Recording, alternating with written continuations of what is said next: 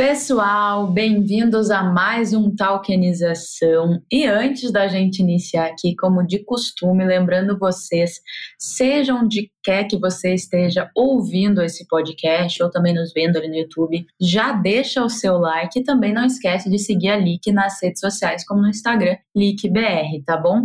E hoje, gente, hoje a gente vai falar de um assunto que o brasileiro, assim, ó, não gosta muito, mas é um assunto essencial para o brasileiro, que é imposto de renda. E eu trouxe aqui o Luiz para comentar um pouco com a gente, o Luiz do Contador do Trader. Luiz, muito obrigada por estar aqui hoje com a gente, por estar trazendo esse assunto que é de extrema importância, apesar de não brilhar os olhos de muitas pessoas, a gente precisa fazer, né? Mas para a gente começar, queria que tu se apresentasse, falasse um pouco quem é o Luiz e há quanto tempo tu está trabalhando já é, nesse mercado. Bom, então eu sou o Luiz Fernando, a todos muito obrigado Bruna, pelo carinho e recepção, a todos, um prazer imenso estar aqui. Eu faço da, das palavras da Bruna minha, vocês vão me conhecer agora um pouquinho e vão terminar me odiando, né? Vão, vão provavelmente vão dizer que eu sou o, o, o, cavaleiro do apocalipse, porque as notícias que eu trago muitas vezes não é tão, tão gentil. O brasileiro sofre com a questão tributária. E não é por menos, porque realmente no Brasil a carga tributária ela é ela é complexa. Eu vou dar o meu máximo para poder é, tentar esclarecer o mais fácil possível algumas situações que é importante, principalmente para nós investidores. Eu sou o Luiz Fernando, sou formado em Ciências Contábeis. Eu começo a jornada na contabilidade aos 17 anos, mas eu conto aos 18 quando fui efetivado no primeiro escritório de contabilidade. Então, dos 17 aos 18 fui estagiário. Estagiário a gente não conta muito. Quem só lavava banheiro, essas coisas anteriormente, os caras não deixava o estagiário brincar. Agora, depois de 18 anos, aí eu comecei efetivamente com a contabilidade. Hoje eu tenho 38 anos, então são 20 anos de jornada. É, na minha carreira profissional, eu, além do escritório de contabilidade, eu fui docente por muito tempo, eu fui palestrante por muito tempo, todo, tudo voltado para a da contabilidade. É, na docência, eu desbravei é, como professor titular em algumas universidades e fui coordenador de curso de ciências contábeis também. Fiz parte da coordenação de um, de um bacharel de ciências contábeis. Tenho na, no grupo Contador do Trader, hoje ele é um grupo de empresas e, e, a essência é contabilidade. Então, todas as empresas vinculadas ao grupo têm como atividade principal a contabilidade. De 2015 para 2016, eu entro na Bolsa de Valores como investidor, CPF, eu, Luiz Fernando, e fui conduzindo a minha vida na, no mercado de capital e quando você vai para a bolsa de valores, é normal você estar em grupos. E eu vou fazer um resuminho aqui, porque eu gosto de falar, viu, Bruna? Você vai me cobrando. Uhum. É, e, e, e, nesses grupos eu sempre via dúvidas sobre tributação. Em, em minha jornada profissional, eu tenho uma especialização, então eu, além do bacharel, eu tenho quatro especializações, uma delas é MBA em Planejamento Tributário. E eu sempre ouvi a questão do tributo como algo ruim, como as pessoas com muitas dúvidas ou informações distorcidas ou errôneas. Foi nesse momento, então, que eu, em grupos de WhatsApp, eu comecei a comentar, olha, não é bem assim, olha, faz assim, faz assado. E aí, em algum momento, que eu não sei explicar, a gente cria o contador do trader, que é um braço para os investidores e a gente foi muito bem aceito. Em 2020, fomos eleito o segundo maior escritório de contabilidade em renda variável e hoje nós atuamos no Brasil todo, então nós estamos, temos clientes em todos os estados do Brasil, mais o Distrito Federal, e também temos clientes em 14 países, 13 ou 14 países, mais ou menos assim. Legal. Não, não é, Hoje esse é só um braço, então, da empresa. Vocês atendem todos os, os tipos. Nós atendemos hoje pessoa física e pessoa jurídica. A pessoa física 95% investidores no Brasil e fora do Brasil.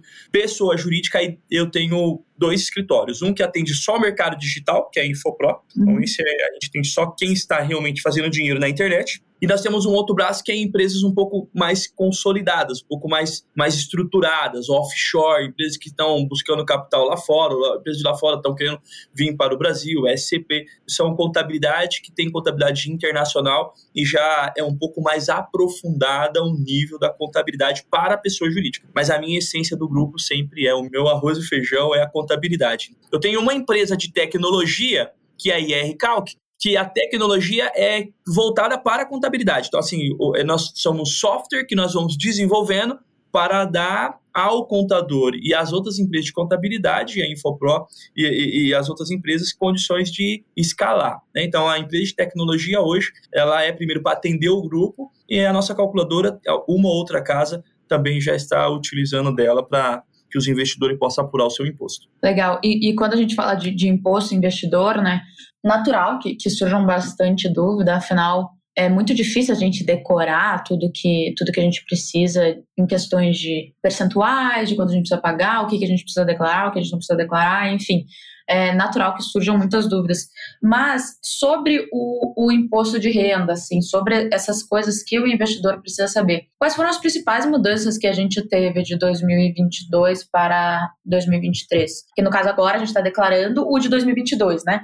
Mas, enfim, das regras do ano passado para as regras desse ano. Tá, é, a gente chama isso de ano de calendário e ano de exercício, né? Então, o ano calendário é quando eu produzo as informações. Então, a gente, em 2022, nós produzimos as informações e agora, em 2023, ano de exercício, eu vou exercer a minha responsabilidade de apresentar ao órgão fiscalizador todas as minhas as minhas movimentações patrimoniais e de renda. Esse ano houve, na verdade, eu, eu, eu tenho conversado com as pessoas, é que nesse ano foi a público algumas mudanças mais diretas para nós investidores. Mas se você pegar os últimos três anos, há uma grande e, e, e implacável mudança na questão tributária, principalmente para a questão da declaração. Porque uma coisa que a gente tem que entender, e todo investidor tem que entender, são duas situações que você precisa entender. A primeira é a responsabilidade é tua. Eu, você é o responsável. E eu não estou dizendo que isso por de forma grosseira, como ah, ele está me chamando de irresponsável, não. Na legislação é,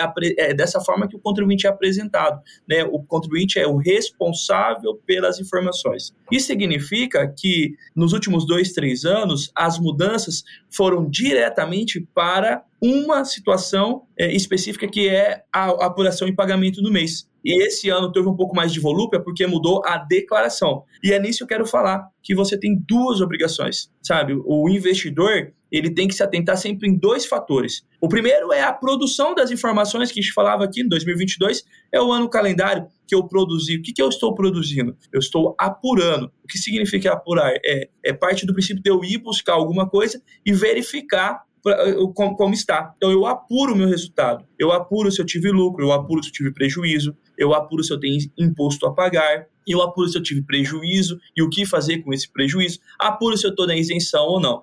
Então, durante o mês, eu tenho que fazer essa apuração. Então, o investidor tem que entender que a primeira obrigação dele é pagamento e apuração do mês. Essa apuração do mês, Bruna, nos últimos três anos vem tendo mudanças significativas, só que não, não é muito fomentada. Por que, que não é muito comentada? Porque a mídia fala muito da segunda obrigação do investidor, que é a declaração. Então, eu gosto de dizer que o investidor tem obrigações mensais e obrigação anual. A mensal, ela tem que fazer apuração, cálculos que para mim é muito mais complexo do que a declaração. Porque a declaração nada mais é do que você pegar tudo que está pronto e transferir isso para umas fichas das tá. mudanças que efetivamente você me pergunta, é, eu vou tratar então das mudanças da declaração, que é bem provável que é o que mais as pessoas têm ouvido nos últimos dias.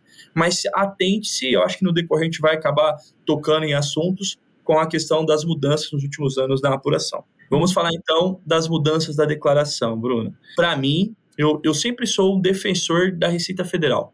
Não porque eu trabalho com o outro. Porque a Receita... agora. Não, é porque a Receita, ela faz o papel dela, né? Ela tem o papel dela. O papel dela é, é, é, é o órgão arrecadador. É ela que faz a máquina pública funcionar. Então, mas esse ano, para mim, eu achei que não foi interessante o que ela fez. Achei que foi, foi deselegante, para não usar um termo pejorativo. Por quê, Bruna? As mudanças vieram de forma imprecisas e foi propagada de forma errada.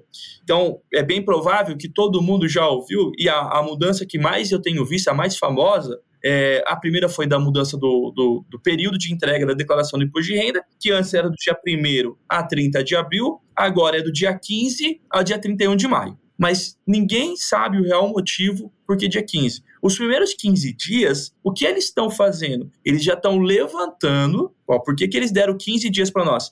Porque os primeiros 15 dias, o software da Receita precisa de tempo, só de 15 dias, para processar tudo que já tem em nome dos contribuintes. Porque hoje tudo é digital. Você faz PIX, transferência, você compra hoje digital, você assina contratos digitalmente, você transfere dinheiro para fora, você faz câmbio hoje de forma é, muito mais fácil do que no, em outro momento. Então ela precisou de 15 dias para processar tudo que já foi vinculado ao seu nome contribuinte e que você nem está sabendo. Então, tudo que você faz, a Receita já sabe, já sabe, ela já, precisou de 15 dias para processar tudo isso. Então, a primeira mudança é o prazo. A segunda mudança mais famosa para nós investidores foi que só vai estar obrigado a entregar a declaração do imposto de renda quem vender superior a 40 mil. É bem provável que todos aqui já ouviram essa, essa informação. Agora só vai estar obrigado a entregar a declaração do imposto de renda quem vender é, igual ou superior a 40 mil. Mas o que ninguém está dizendo que a regra não é essa. E eu vi casas dizendo que, casas grandes, falando assim, ah, é, Receita favorece o pequeno investidor porque desobriga a declaração do imposto de renda. Como é que funcionava antes? Antes era assim: realizou operações da Bolsa de Valores ou assemelhados ou contratos futuros, está obrigado a entregar a declaração do imposto de renda. Isso é a regra antiga. Então, quem está na Bolsa do Brasil está obrigado. Quem está operando fora do Brasil em bolsas está obrigado. Quem está trabalhando com fora de sua criptomoeda estava obrigado. Então, qualquer investidor estava obrigado. Essa era a regra antiga. A regra nova que o pessoal está dizendo que favoreceu. Então, está obrigado a entregar a declaração do imposto de renda quem vender igual ou superior a 40 mil, ou esse ou, agora eu quero que todo mundo preste atenção, porque eu não vi ninguém falando, e, para mim é onde vai haver mais fiscalização é, a partir do dia 1 de junho. Está obrigado a entregar a declaração do imposto de renda quem vender igual ou superior a 40 mil, ou tiver incidência de imposto, mesmo que isento, que tiver prejuízo, que tiver é, patrimônio igual ou superior a, a 300 mil reais, contando terra nua. Então, o que, que eles fizeram, Bruna? Algo que estava no nosso consciente, todo investidor já tinha consciência, eu vou ter que cuidar do meu imposto de renda. Entendi. Agora não. Agora você tem um checklist para poder fazer, se eu estou ou não obrigado. Mas piora para mim, porque a teoria é fácil narrar. Vamos colocar isso na prática, Bruna. Todos os meses, você vai ter que pegar suas informações, você vai ter que apurar ela, então vai Excel, caderninho, papel de pão. Eu não sei o que você vai ter que fazer, mas vai ter que controlar. E todos os meses vai ter que estar assim: estou obrigado, não estou obrigado. Próximo mês. Estou obrigado, não estou obrigado. O próximo ah, mês. Pera, eu entendi. Próximo... Eu acho que a mudança era só no anual. Agora a pessoa vai ter que fazer esse processo mensal. Mas, e, mas é anual. Mas olha só, Bruna, se ela vender 40 mil no ano, mas como é que ela vai saber se ela vendeu 40 mil no ah. ano se ela não fizer todos os meses o trabalho? Pensa vai. comigo, como é que ela vai saber se ela teve incidência de imposto e vai estar obrigado ou não, se durante o mês ela não fazer a apuração dela? Então, parece que foi algo favorável e para mim não foi, porque na prática esse cara aumentou o nível de critério que ele vai ter que parar para poder trabalhar. Ele vai ter que tirar um tempo para poder cuidar do seu imposto, senão ele não vai conseguir ter a percepção de quando ele está ou quando ele não está obrigado. E aí qual é o problema? O dia que ele, quando ele não perceber e não entregar, vai ser multado, vai ser autuado, vai ter o CPF bloqueado, conta eu, corrente eu, bloqueada. Eu fiquei confusa com uma coisa, duas coisas na verdade, tá? A primeira delas é, ok, eu entendi. Isso piorou basicamente uma, uma pessoa leiga aqui pensando, porque o investidor antes ele pensava, estou obrigado a declarar, porque todo mundo está obrigado a declarar, então agora vou fazer todos os meses certinho, como sempre fiz, e, e segue a vida. Agora muitas pessoas estão pensando, não, não sou obrigada a declarar, não vendi acima de, de 40 mil, mas a pessoa nem lembra que ela vendeu acima de 40 mil, isso pode acabar ferrando bastante gente, tá? Essa parte eu entendi.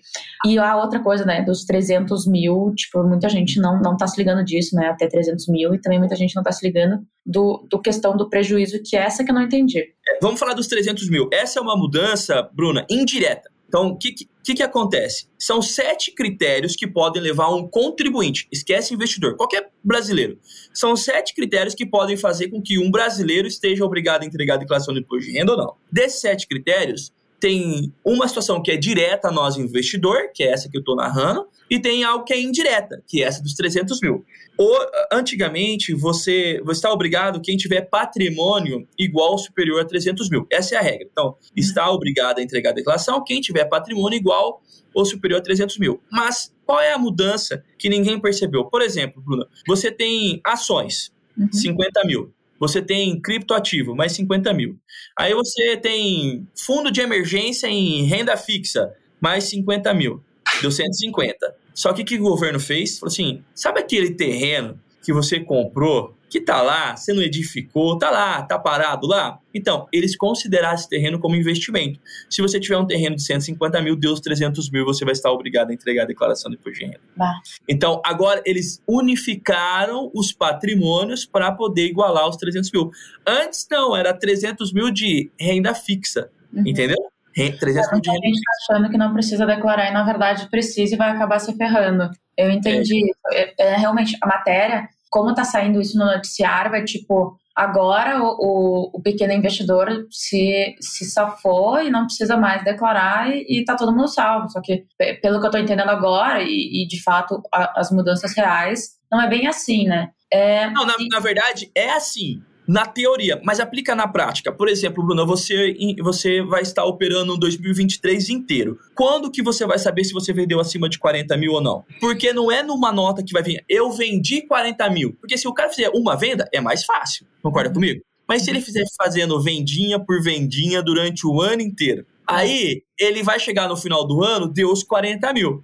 Aí ele vai estar obrigado. Só que se ele não levar o ano a eito, ou seja, trabalhando todos os meses, ele vai ter que voltar. Ah, em dezembro fiquei obrigado. Volto, pego todas as informações, aí eu vou ter que fazer apuração. Se eu tiver DARF, eu tenho que gerar, vou pagar multa e juros.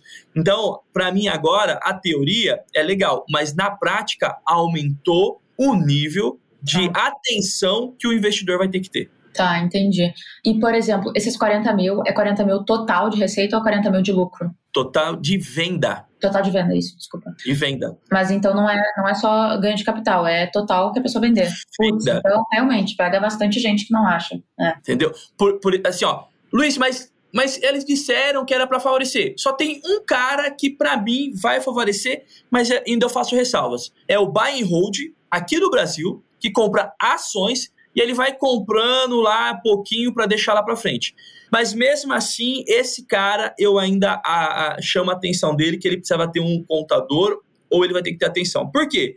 Porque ele vai comprando de pouquinho. Pensa comigo, Bruno, o cara leva cinco anos para ou juntar 300 mil e estar obrigado, ou fazer algum ajuste na carteira dele e ter incidência de imposto, mesmo se ele completar, é, é, comple é, tiver na isenção dos 20 mil reais que é aqui na, no Brasil. Eu sei que nós estamos falando de cripto, mas só, a, a, só para você ter uma ideia. Então o cara levou três anos ali para estar obrigado, certo? Aí ele está obrigado, o que ele vai ter que fazer? Vai ter que informar para a Receita. Mas ele não tem isso produzido. Ele vai ter que fazer voltar, pedir notas fiscais de três anos dele, encontrar o custo de aquisição, custo médio, imposto que foi retido na fonte, ISS, emolumentos, para poder ter a condição de apresentar na ficha de bens e de indicação de renda o patrimônio que ele tem. Então, para pra pensar, o cara que está pequenininho começando, ele já tem dificuldades. Aí ele cria a ilusão de que ele não está obrigado em nenhum momento mais a entregar a declaração. Mas se nos outros critérios ele tiver obrigado, ele vai se perder, porque ele vai ter que voltar um bom tempo atrás para poder resolver o problema dele. É. E aí pode ser que ele seja mais custoso para ele poder cumprir com essa responsabilidade. É, realmente, a,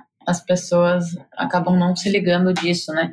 E, e é uma coisa chata, mas que precisa de tempo e, e precisa ser Pequenas mudanças que tu faz hoje evitam muito tempo no futuro. Se você não fizer essas pequenas mudanças agora, você vai ter que gastar muito tempo no futuro. Então é tipo aquela coisa do brasileiro de ficar postergando os problemas que precisa resolver, mas na verdade tu precisa resolver o quão rápido possível, né? É, e até uma, uma coisa, Luiz, para a gente trazer um pouco do, de, de quanto a gente precisa pagar, enfim. Como que se declara criptoativos e tokens e quanto que precisa pagar? Bom, no mundo de criptoativos e token, então a gente vai vamos filtrar nossas informações agora, porque eu falei de âmbito geral, tudo que eu falei até agora é condicionado ao mercado de cripto, mas também a outros mercados que a gente pode estar investindo. Vamos filtrar. Vamos primeiro do pagamento. Né, que sempre é a origem das informações para você poder declarar. As criptomoedas, por isso, lembra que eu falei que os últimos 3, 4 anos vem tendo mudanças, mas não foram tão badaladas porque estava mais voltada à apuração? Então, uhum. as criptos houve nos últimos dois, três anos grandes mudanças. Em 2015, por exemplo, eu tratava as criptomoedas como ganho de capital em moeda estrangeira. Uhum. Em 2018 e para frente, já começamos, teve uma mudança e começamos a trabalhar como ganho de capital também, mas em negociação de ativos financeiros. Nesse momento, as criptomoedas são enquadradas, são classificadas, são parametrizadas como ativos financeiros. Então, ela foi reconhecida como ativo financeiro. O ganho de capital, ele tem uma estrutura tributária própria e ele foi criado para vários fatores. Por exemplo, se você compra uma casa por 100 mil e vende uma casa, essa mesma casa por 200 mil, pode ter incidência de ganho de capital. Se você compra um carro por 30 e vende por 60, tem incidência de ganho de capital. Então, o ganho de capital ele foi criado para N fatores. Várias situações. Eu sou, a minha empresa, eu sou sócio fundador das empresas e eu tenho a, a, parcela maior das cotas. Se um dia eu vendo a minha empresa, o capital social que eu apliquei para constituir a empresa e pelo que eu vender, eu vou ter ganho de capital eu vou pagar também o imposto. Então, o ganho de capital tem N fatores que a gente podia aqui ficar um dia só falando da onde pode incidir o ganho de capital. Mas as criptomoedas, por não ter uma estrutura tributária própria, foi alocada em ganho de capital. E ele vem passando por processamentos, por adaptações. Então, o pagamento do imposto sempre é em ganho de capital e o ganho de capital é de 15% sobre o teu lucro até 5 milhões. A partir de 5 milhões é numa tabela progressiva, podendo chegar a 22,5. Uhum. Então, o ganho de capital, as criptomoedas, eu vou pagar todos os meses 15% e não tem diferenciação de alíquota, né? Existe faixa, então até 5 milhões, sempre será 15%. Não, não importa se você negocia no mesmo dia, se você está negociando no uhum. dia seguinte, ou se você está ficando lá para frente, independentemente disso. Na hora que você apurar o teu resultado e o seu resultado tiver é, um, um lucro, este lucro vai ser 15% de imposto de renda. Tá, e os tokens se encaixam na mesma coisa, né? Token já... na, na mesma forma. O token e a criptomoeda só muda a essência do ativo, mas os dois são considerados ativos financeiros. É tá. só a aplicabilidade e a essência dele que muda, mas os dois são ganho de capital e nós vamos pagar 15%.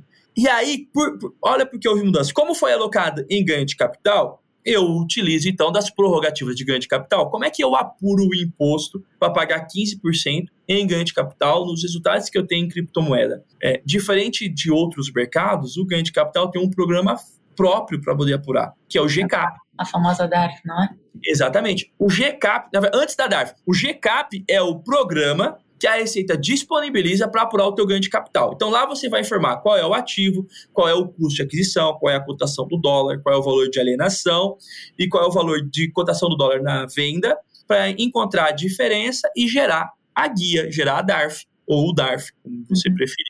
Tudo dentro de um programa da Receita Federal chamado GCAP, G de ganho, CAP de capital, entendeu? Então, como foi alocado as criptos em ganho de capital, eu utilizo dessas prerrogativas, eu utilizo desses benefícios. Um outro benefício que você só tem em criptomoeda e não tem em outros mercados: isenção. A isenção, eu vou fazer um comparativo, por exemplo, existe isenção para o investidor aqui no Brasil que, que investe na Bolsa de Valores? Existe mas tem critério muito critérios bem criteriosos para ser redundantes para você poder utilizar. Já as criptomoedas, ele é mais fácil, direto e acessível. Se você vender até 35 mil reais no mês, uhum. você tiver lucro, este lucro é isento de imposto de renda. Tá. Por, por que isso? Porque lá na estrutura do ganho de capital tem uma medida provisória que diz o seguinte: movimentação de baixo valor é isento de imposto de renda. O que ele considera de movimentação de baixo valor? Movimentação até 35 mil reais. Como eu fui alocado os ganhos em ganho de capital e no ganho de capital tem uma prerrogativa de isenção, eu utilizo. Entendeu? E a Receita tem nas aceitado. Ações é, nas ações é 20 mil de lucro, não é? 20 mil de. Não, é 20 mil em vendas. Isso. No swing trade, ou seja, day trade, que é aquela que você abre posição e fecha posição no mesmo dia, não tem. Então tem que ser no swing trade e somente em ações. Então, se você trabalha com futuro, opções, ETF, BDR, mercado a termo, opções, nada tem, somente ações. Já é. na criptomoeda, independentemente do que você está trabalhando, você pode gozar desse benefício. E isso, ele é similar ao investimento exterior, né? Porque o investimento exterior também é até 35 mil reais, não é? Porque o mercado internacional também é considerado como ganho de capital. Tá, então, não, não é o mercado, é a estrutura tributária. Porque não existe, por exemplo, aqui no Brasil, existe a estrutura tributária em renda variável. Tá. Tributação em renda variável não quer dizer que eu estou operando renda variável. Não, é que existe uma estrutura tributária de renda variável. O que significa que tem lá o que eu posso e o que eu não posso fazer. Tá. Criptomoedas e mercado internacional não existe essa estrutura. Então foi alocado em ganho de capital. E no ganho de capital tem lá o que eu posso e não posso fazer em inúmeras situações que pode ter incidência de ganho de capital. É, tem, tem muitas. Eu entendi agora. É, essa forma de pensar é muito mais fácil e te deixa. Ao invés de tipo, tu pensar em decorar regrinhas, né? 20, 15, não sei o que por cento, tu pensa como é a onde ele está encaixado dentro da forma de declarar, né? Em ganho de capital, a gente pensa de uma forma e aí aqui no, no, no, Brasil de outra forma. E o que que tu vê que as pessoas erram muito, os investidores erram muito quando o assunto é declaração em esquecer, em não fazer apuração mensal? O que que tu acha que é um erro muito, muito grande, assim? Bom, vamos filtrar para os investidores de cripto. Hoje eu tenho aqui um pouco mais de 2 mil clientes só de criptoativos. Eu trabalho por departamento, né? Então a gente departamentalizou escritório cada mercado tem o seu departamento. É, para mim são três situações. Mas antes de falar, acho que convém, eu não sei se, eu, se passou desapercebido por mim, me lembrei agora, porque é, a gente falou sobre a questão do pagamento, não falou sobre a declaração. Uhum. Então, o pagamento, a gente falando sobre ganho de capital, 15% até 5 milhões, de recap, isenção de 35 reais. A declaração, são duas declarações criptomoedas criptomoeda, então ele tem três obrigações acessórias a apuração e pagamento do, do mês e duas declarações. A declaração do imposto de renda, que é essa que todo mundo conhece, período de março e abril, esse ano vai até maio, em que nós vamos apresentar as informações. Mas criptoativos tem uma segunda declaração, que ela é mensal, que é o ato declaratório instituído pela Instrução Normativa 1888, que se você movimentar mais de que 30 mil reais ou tiver incidência de ganho de capital, você vai precisar preencher ela. Essa é mais trabalhosa, mais complexa.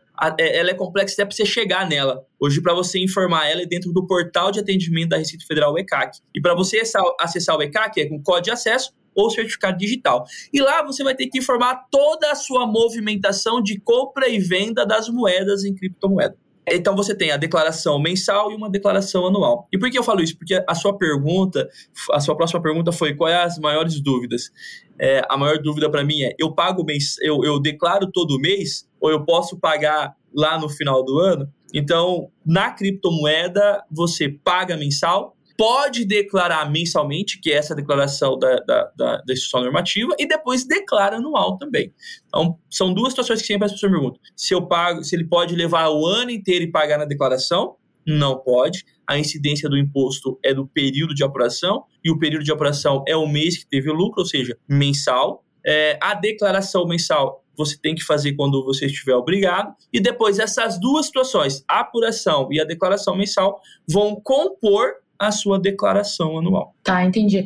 E, e tu comentou ali do, um, do prejuízo, né? O prejuízo, como é que funciona para a pessoa abater? Tipo, ah, ela te, eu, eu, não sei se isso funciona em cripto também, ou só em ações. E, e como é que funciona para ela abater o, o, prejuízo? Eu estava evitando chegar nessa pergunta, porque se, ninguém, se ninguém me odeia até agora, vão começar a me odiar. Ai, meu Deus. Bom, porque assim, ó, vamos falar de cripto, certo? Uhum. Compensação de prejuízo. Senhoras e senhores, não tem, Bruna. Hum, entendi. Per perdeu, perdeu. Aí. Tá.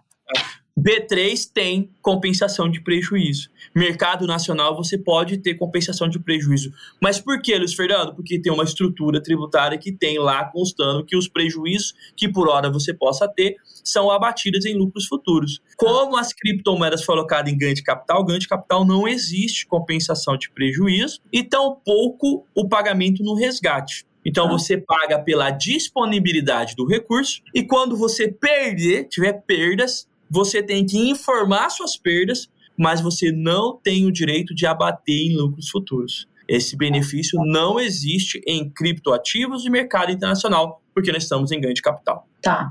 Então é, é mais fácil a gente encaixar na nossa cabeça essas duas caixinhas mesmo, se estamos em ganho de capital, 35 mil, não tem abatimento ali de, de, prejuízo.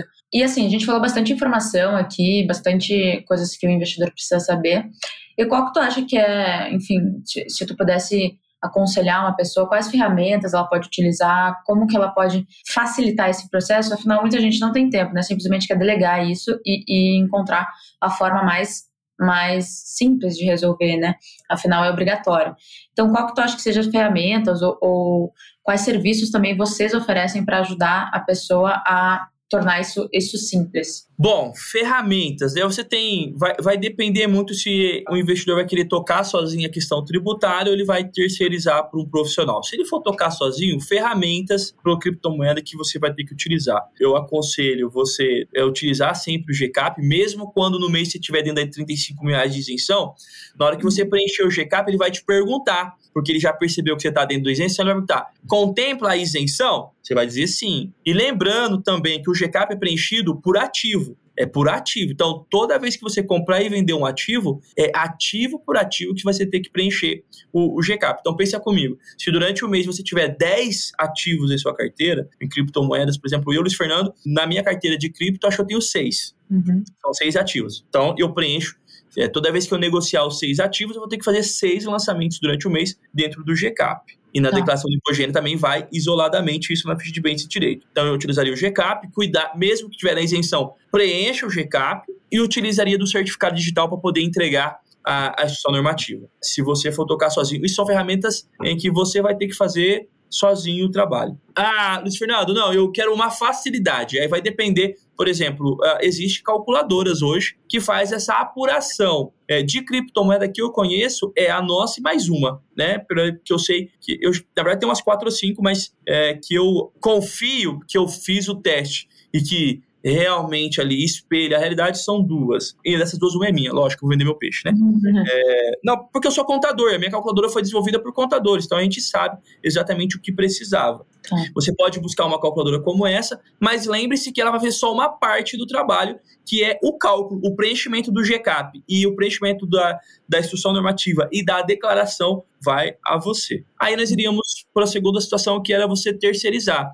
Aí, né, respeitando a classe contábil, procure um contador que entenda. Procure um contador que efetivamente saiba do que você está falando. Aqui no Brasil, eu sempre, eu sempre gosto de dizer, é, o pessoal me pergunta, mas como é que eu sei que o contador sabe ou não sabe? Eu assim, pergunta o que é day trade. Se ele falar o que é isso, esquece, esse cara não sabe. Da mesma forma, para a criptomoeda, pergunte se o cara sabe o que é um criptoativo e o que é um token, por exemplo. E aí, se o cara der segurança, ter um profissional da área, para mim, é o melhor cenário. Porque, novamente, eu dizendo, eu posso até narrar de uma forma favorável, mas na hora que você for operacionalizar isso, é complicado. Enquanto eu falava que o GCAP tem que ser preenchido ativo por ativo, eu olhei para a Bruna e vi a expressão corporal dela que não foi favorável que eu estava falando, entendeu? Porque é, imagina, eu tenho clientes aqui que operam 60 milhões, ele tem mais de 120 ativos é um a um que ele vai ter que ir preenchendo lá no GCAP na declaração do imposto de renda. Se o cara não tiver um bom controle, se o cara não tiver, não saber o que está fazendo, a chance de cometer um erro é muito grande. É que nem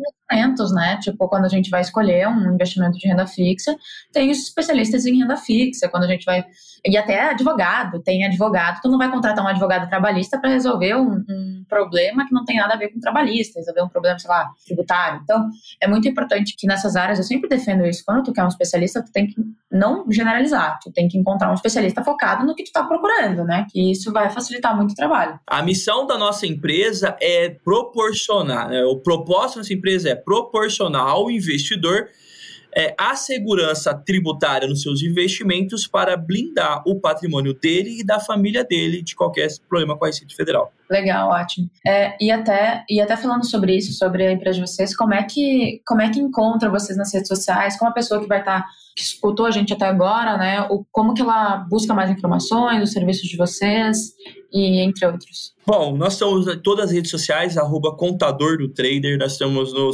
nosso site, arroba Contador do Trader, TikTok, YouTube, Twitter, quase todas as redes sociais nós estamos. A única gentileza que eu vou pedir é que você atente. Tenho sofrido com muitos fakes, Bruna. Uhum. E assim, e não são poucos, não. Então, assim, olha, esse rostinho que te fala não pede dinheiro por direct. Eu, eu sou um prestador de serviço. Então, assim, você, é, se você procurar arroba conta do nosso Instagram, estamos buscando o verificado, mas eu ainda tenho dificuldade por ser empresa. Né? Eu, Luiz Fernando, é, é mais fácil do que a empresa. O, o, Instagram tem, tem me dificultado com relação a isso, mas estamos buscando. Mas, ó, é, dos fakes que eu conheço, nós somos o que tem mais seguidores. Né? 60 mil seguidores, né? É isso. Então, olhe para os seguidores. Ah, mas na bio tem o WhatsApp direto do comercial. O direct pode mandar que o nosso, nós temos uma equipe 24 horas respondendo e nós vamos e a gente vai precificar sempre analisando caso a caso. Assim, é. não é um padrão. É. Eu também tenho sofrido bastante com os fakes, é um absurdo isso, mas não tem muito o que a gente fazer. Eu também estou tentando verificado no Instagram e também está sendo difícil. Mas, mas é isso, a pessoa tem que se atentar, né? O grande diferencial é o fake vai te pedir dinheiro, a gente não. Então. É, eu, eu, só peço dinheiro para quem tem, por isso que eu peço dinheiro para a Bruna, mas assim, eu, é, eu ligo para ela e falo, me manda o dinheiro aí. Mas eu não peço dinheiro, senhoras e senhores.